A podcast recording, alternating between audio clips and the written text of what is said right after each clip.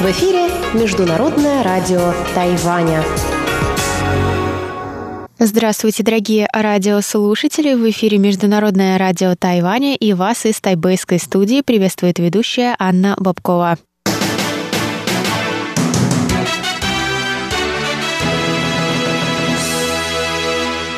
Сегодня четверг, 10 декабря, и мы начинаем наше ежедневное вещание с выпуска новостей сегодняшнего дня, и затем вы, как всегда, прослушаете тематические передачи четверга «Тайвань и тайваньцы» с Марией Ли, «Звуки города» с Валерией Гемрановой и Иваном Юмином, а также повтор передачи «Наруан Тайвань» с Игорем Кобылевым. Я вам напоминаю, что на коротких волнах вы можете слушать нас на частоте 9490 кГц с 11 до 12 UTC и на частоте 5900 кГц 17 до 17.30 UTC. И в любое время вы можете зайти на наш сайт и там послушать ваши любимые передачи и прочесть последние новости с Тайваня по адресу ru.rti.org.tw. А если у вас есть какие-то вопросы или предложения, то вы можете прислать их на почту русской службы по адресу russ.rti.org.tw. А теперь давайте к новостям.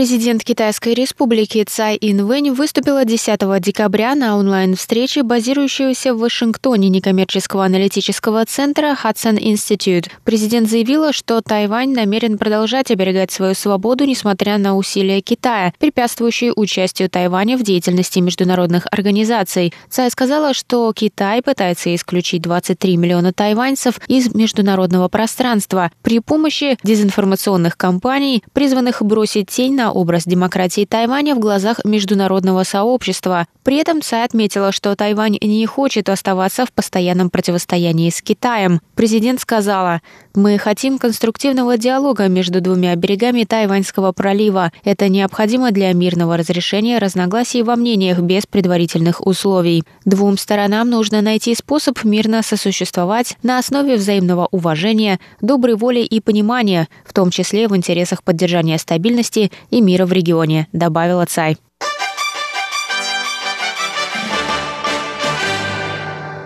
Тайвань и Саудовская Аравия подписали 2 декабря соглашение об избежании двойного налогообложения, рассказали 10 декабря в Министерстве иностранных дел Тайваня в четверг. Соглашение было подписано представителями двух сторон в столице Саудовской Аравии Эр-Рияд – Пресс-секретарь Министерства иностранных дел Джоан Оу сказала, что Саудовская Аравия стала первой арабской страной на Ближнем Востоке, которая подписала подобное соглашение с Тайванем. Оно вступит в силу 1 января 2021 года. На сегодняшний день Тайвань подписал налоговые соглашения с 34 странами. Саудовская Аравия – 13-й крупнейший торговый партнер Тайваня. В данный момент Саудовская Аравия отходит от полной зависимости своей экономики от нефтевого экспорта, что открывает новые возможности для иностранных инвестиций, добавила пресс-секретарь.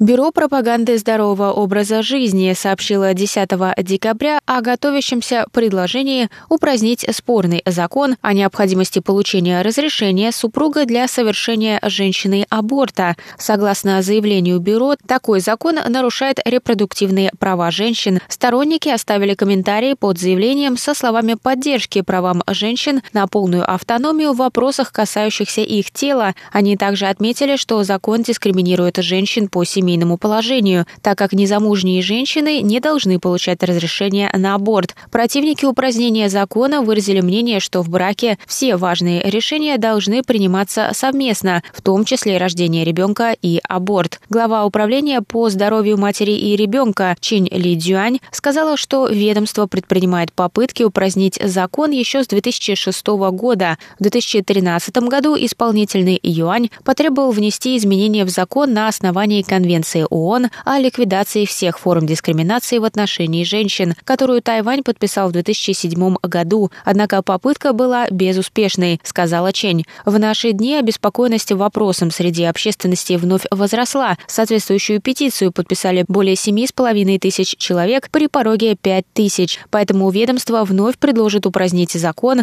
а также дополнительные поправки к дискриминационному языку некоторых статей здравоохранительного законодательства, рассказала Чень. Финальный текст будет представлен к марту следующего года.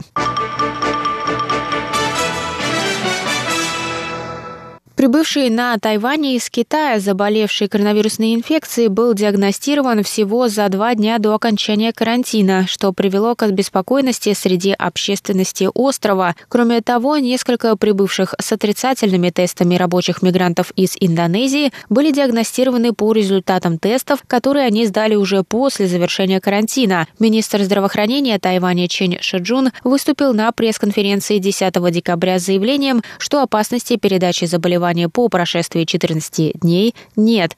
На данный момент все рабочие мигранты проходят обязательное тестирование на коронавирусную инфекцию после карантина. Однако пока не решено, нужно ли повторно тестировать и других иностранцев, сказал министр. Центральный противоэпидемический командный пункт Тайваня сообщил 10 декабря о четырех новых завозных случаях коронавирусной инфекции. Общее число зафиксированных с начала пандемии на Тайване случаев достигло 724.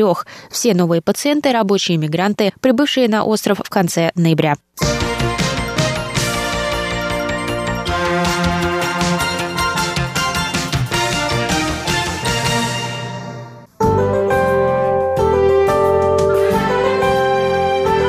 А сейчас прогноз погоды. Сегодня в Тайбэе было до 23 градусов тепла, прошли дожди. Завтра в Тайбэе также до 23 градусов тепла, возможны дожди. В Тайджуне завтра до 26 градусов тепла, солнечно с переменной облачностью. И на юге острова в городе Гаусюни до 27 градусов тепла, солнечно с переменной облачностью.